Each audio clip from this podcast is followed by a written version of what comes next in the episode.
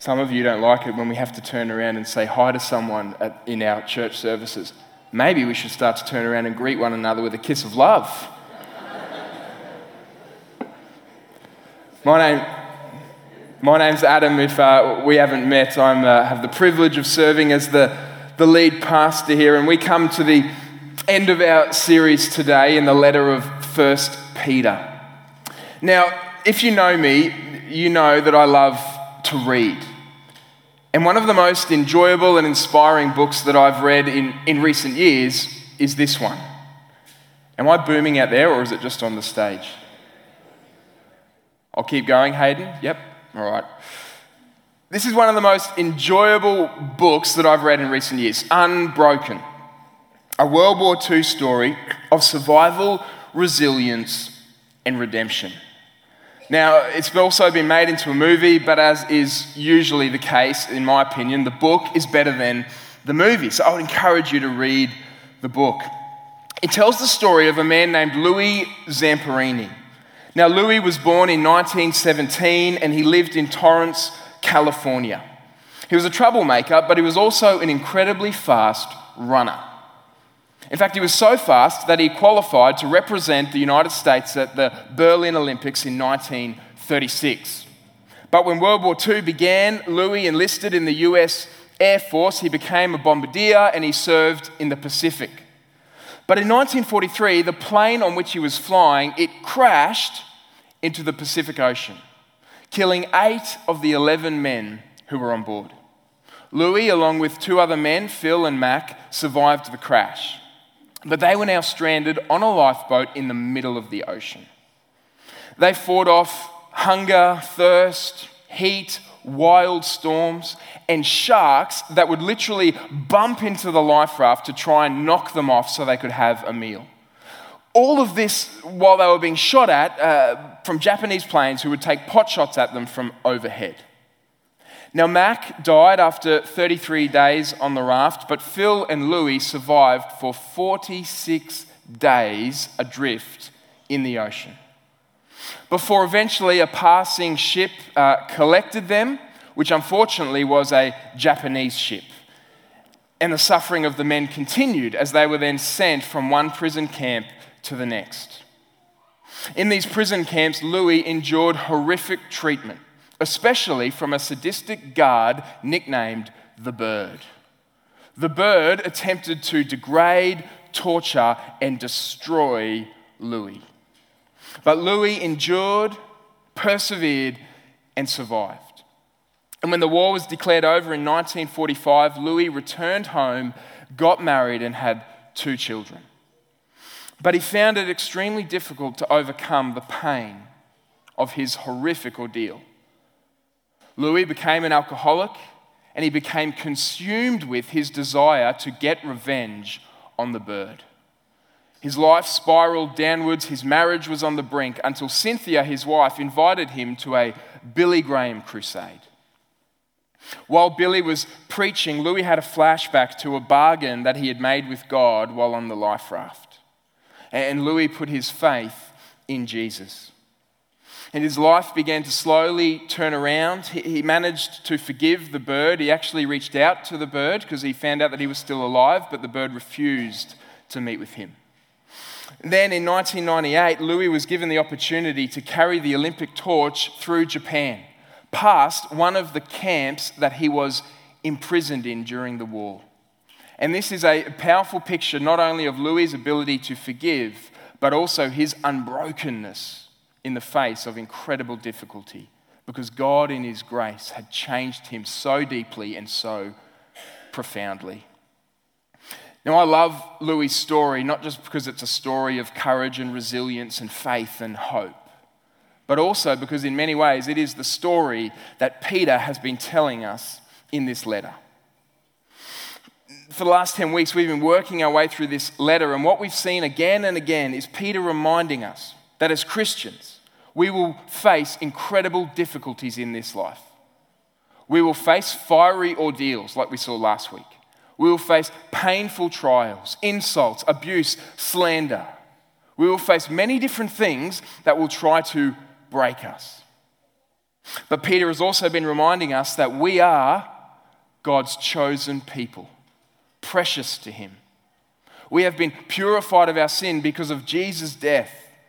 We have a living hope through Jesus' resurrection, and we have a glorious future coming when Jesus returns. Now, all of this means is that we can suffer with and for Jesus in the present. We can face these incredible difficulties and not be broken by them.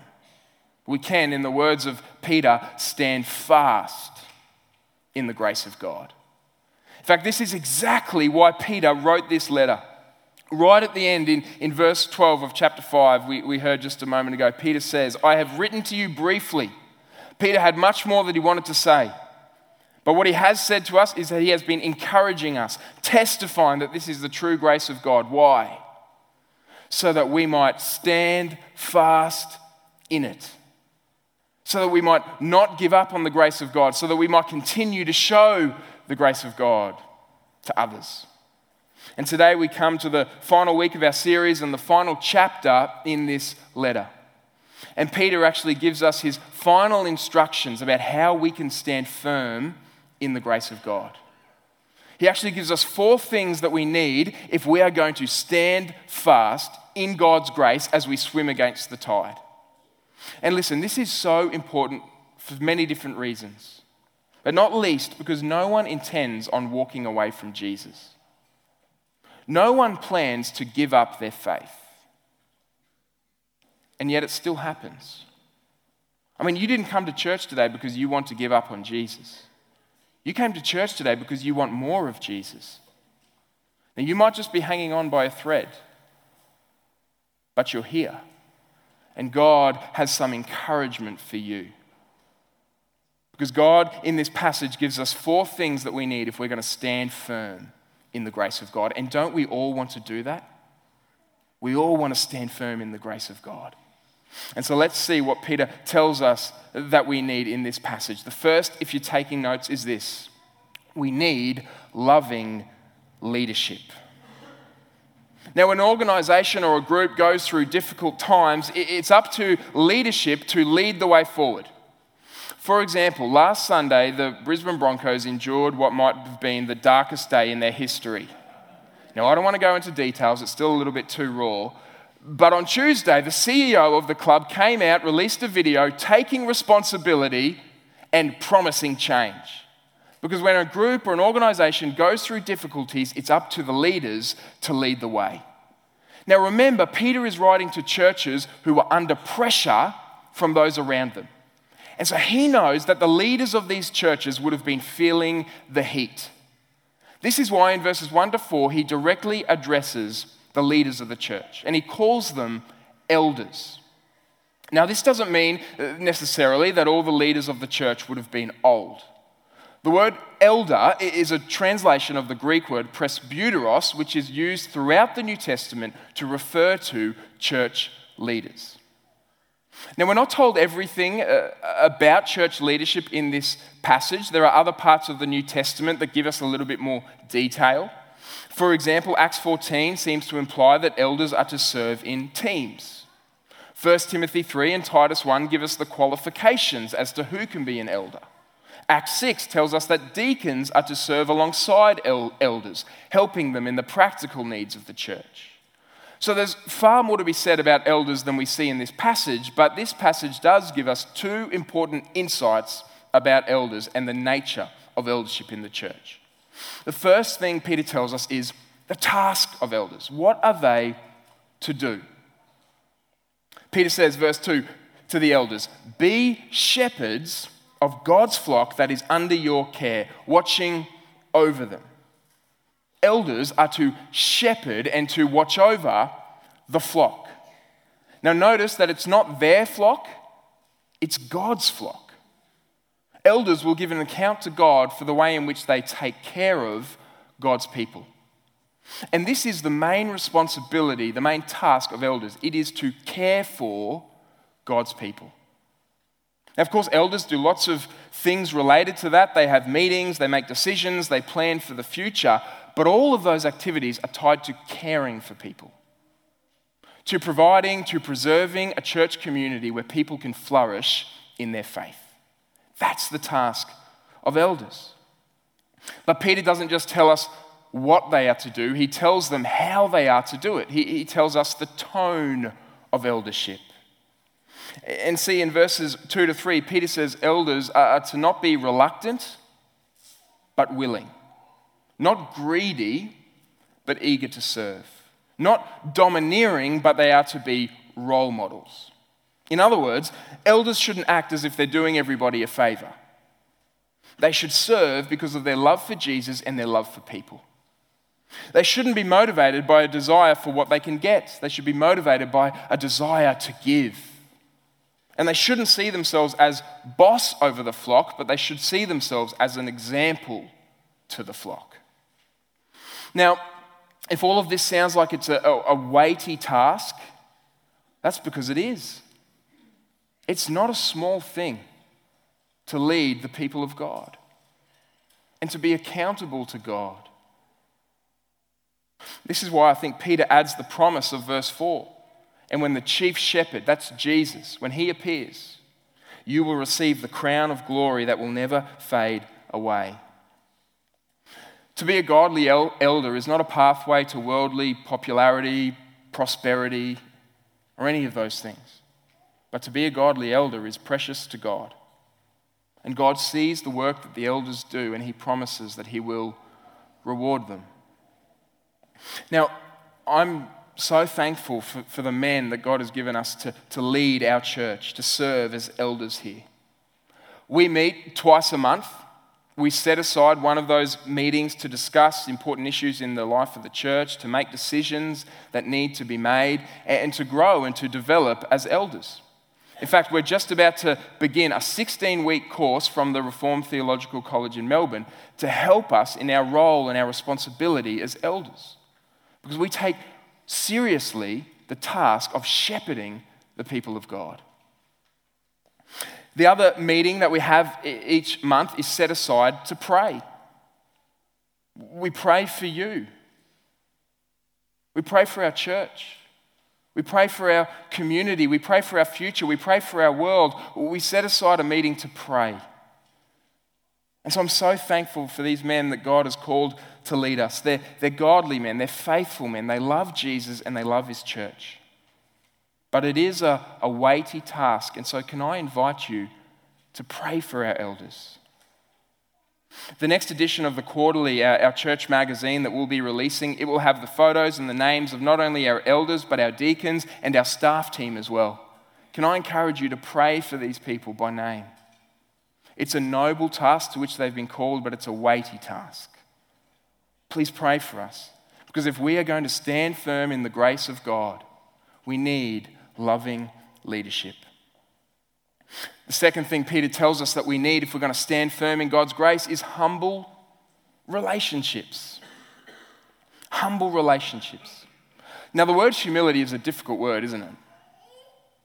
Not only because it's difficult to do, but also because it's difficult to define. It's one of those words that we kind of get so familiar with that it loses, loses its impact.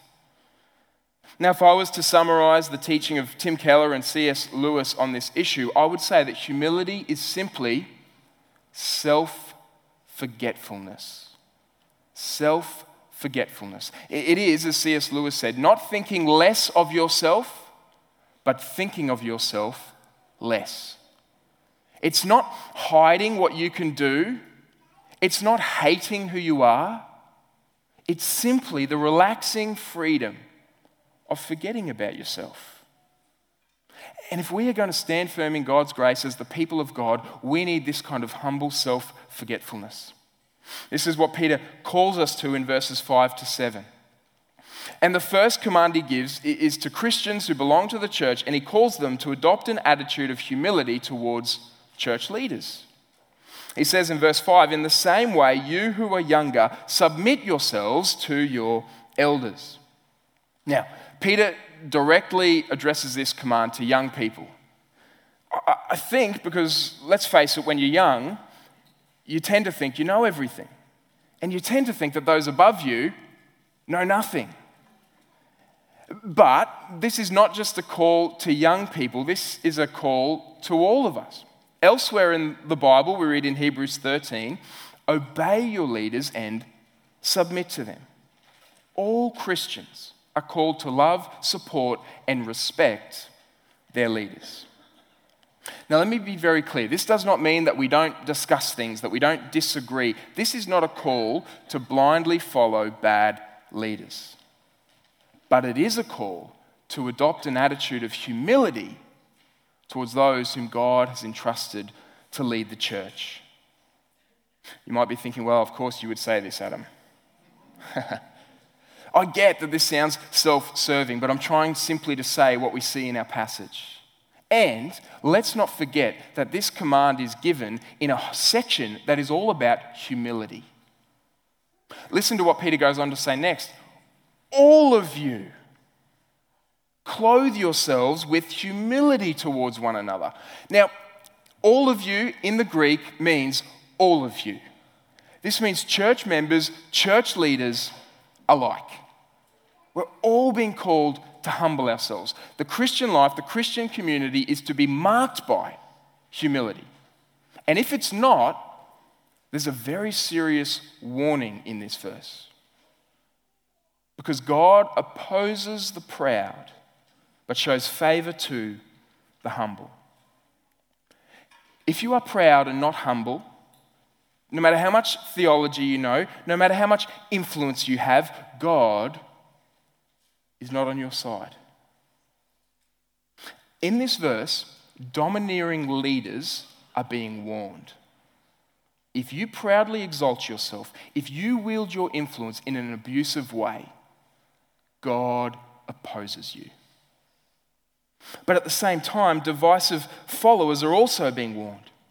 If you proudly exalt yourself, if you're not happy unless you get your own way, if you criticize, cut down with more fervor than you bless and support and serve, and God opposes you. Because God opposes the proud but shows favor to the humble. Friends, this is really serious. And the reason this is so serious, the reason this warning is put so starkly, is because humility is at the heart of the Christian faith. I mean, you cannot become a Christian apart from humility. Because to become a Christian means to renounce saving yourself, it means to reject your good works, your merit, your good deeds. And it means to cast yourself on the grace of God.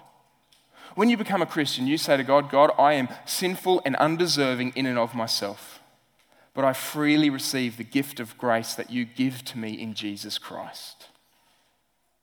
It's like the old hymn, Rock of Ages says, Nothing in my hands I bring, simply to the cross I cling. Naked, come to thee for dress, helpless, look to thee for grace. Foul, I to the fountain fly. Wash me, Saviour, or I die. Listen, we enter the Christian life humbly on our knees before God, and at no point do we get up off our knees and begin to strut. Because we never graduate beyond our need for grace. And this is why the Christian community should be a community marked by humility. It should be a community filled with people who are not easily offended or effortlessly critical who are not filled with self importance, who do not always demand to get their own way, but a community filled with people who love deeply, laugh loudly, serve selflessly, forgive quickly, encourage habitually, listen intently, and speak gently. This is how we stand firm in the grace of God. Together, we build a community that is marked by humble, gentle relationships. We take the low place so that God may lift us up in due time. That's what Peter goes on to say in verses 6 and 7 Humble yourselves, therefore, under God's mighty hand, that he may lift you up in due time. Cast all your anxiety on him because he cares for you. So let me ask you are you pursuing humility? Now, I didn't ask, are you humble? I said, are you pursuing humility? You know, C.J. Mahaney wrote a book called Humility, True Greatness, and in it he says, I'm a proud man pursuing humility by the grace of God. And that is what we all are. We are proud people pursuing humility by the grace of God. And listen, I'm not, I'm not saying that this is going to come easily or naturally. Recently, I, um, someone was telling me about something in the life of the church, and, and they were just sharing with me some questions that they had uh, that they wanted to talk about and discuss. And I've got to admit, I didn't handle it as well as I could have. I got my back up about it rather than humbly, gently listening to their concern. See, we're all on a journey. We're all pursuing humility, and none of us have arrived there yet. But if we are going to stand firm in our cultural moment in the grace of God, we need loving leadership, we need humble relationships, and thirdly, we need firm resistance. Now, the entire letter of 1 Peter has been telling us to expect opposition from the world around us. But here, Peter tells us to also expect opposition from our spiritual enemy, the devil. Now, I know that in our day, in our, in our disenchanted world, the idea of a, a devil seems cartoonish and, and primitive. But the Bible clearly tells us that the devil really does exist, that he is a personal, supernatural being of real evil power, and he really does want to destroy us. He hates us because he hates God. Now, C.S. Lewis wisely pointed out that when it comes to the devil, there are generally two extremes to which we swing.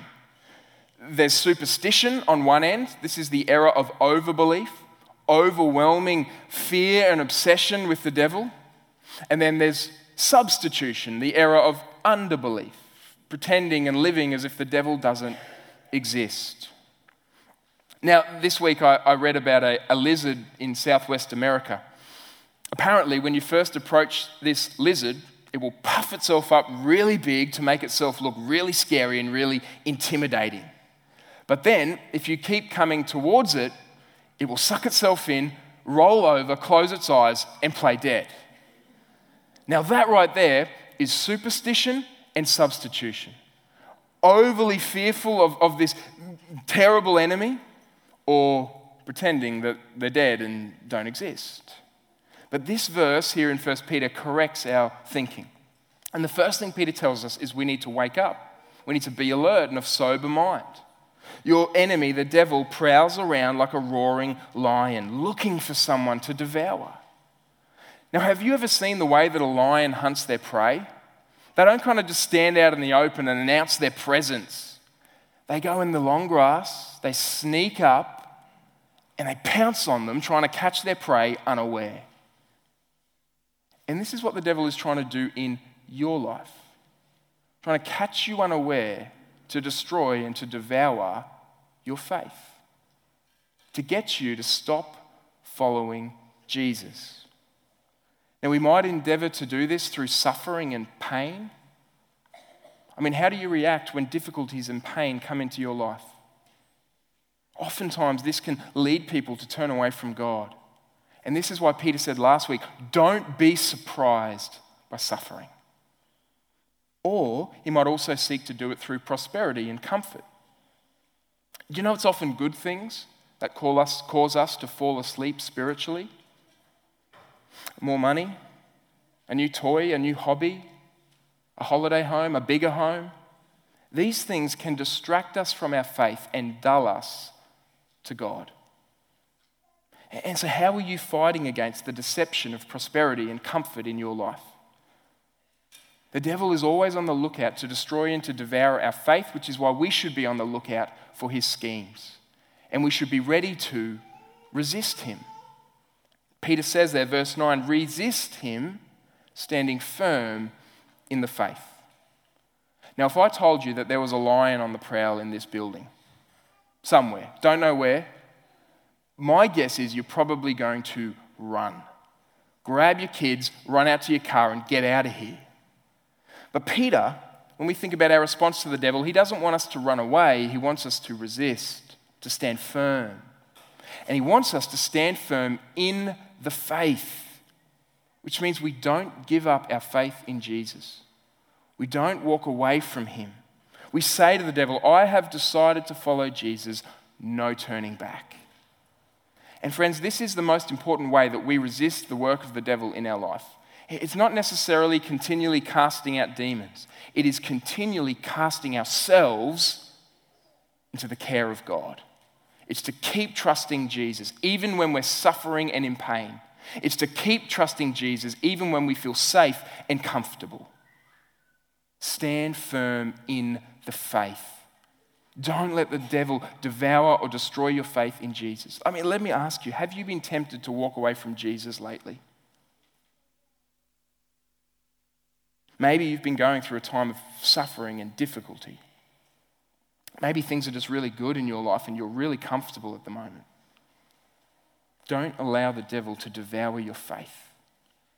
Don't leave, as Peter said in, back in chapter 2, the shepherd of your soul. If we are going to stand firm in our cultural moment, we need loving leadership, we need humble relationships, we need firm resistance, and fourthly and finally, we need glorious hope. You know, Peter wraps up his letter with a very simple but profound truth that though we might suffer in this life, it will only be for a little while. And there is a day coming when God will restore what we've lost. He will make us strong, steadfast, and firm forever. And this means if you're a Christian, you have a future that is incredibly bright and absolutely certain. See, because God is a God of grace, He sent Jesus to die for you, to rise for you, so that you can have a future filled with eternal glory. And this glorious hope can enable you to persevere in the present. It's like the, the star that helped Samwise Gamgee in Lord of the Rings. I, I shared this at the first week of this series, but I think it's fitting to share again. If you've read the book or seen the movie, Sam is on a difficult journey with Frodo. He's in the evil land of Mordor. All seems hopeless, all seems lost. And he looks up into the night sky, and the clouds part for just a moment. And this is what we're told Sam saw a white star twinkle for a while. The beauty of it smote his heart as he looked up out of the forsaken land, and hope returned to him. For, like a shaft, clear and cold, the thought pierced him that in the end the shadow was only a small and passing thing. There was light and high beauty forever beyond its reach. And First Peter is like a star in the night sky for you and me. It's a star that's telling us, though we walk through shadows, though we walk through the shadow of the valley of death, we can fear no evil because there is a God of light and love and beauty that holds all things in his hands, that holds us in his hands, and he will never let us go.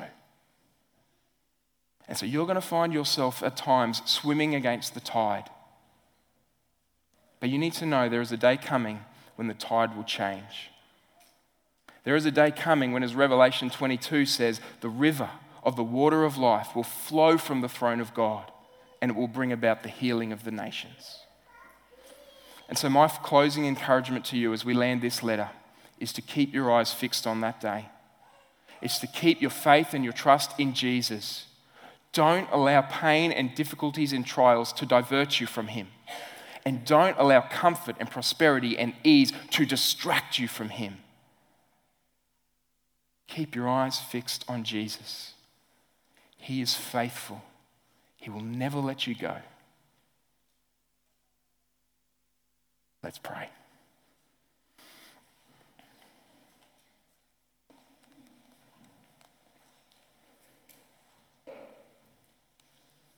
Heavenly Father,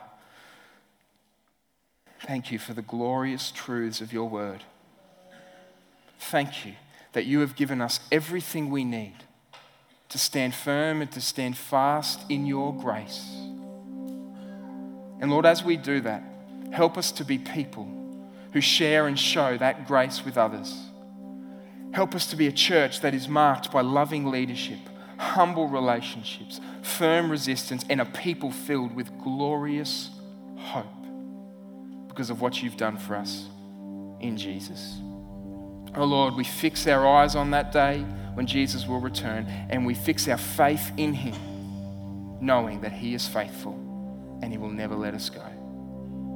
And we pray all of this in Jesus' name. Amen. Church, would you stand?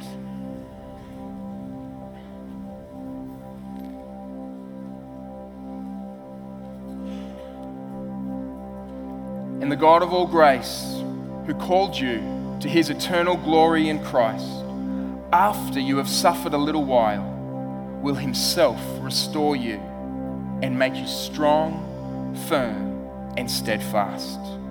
To him be the power forever and ever. Amen.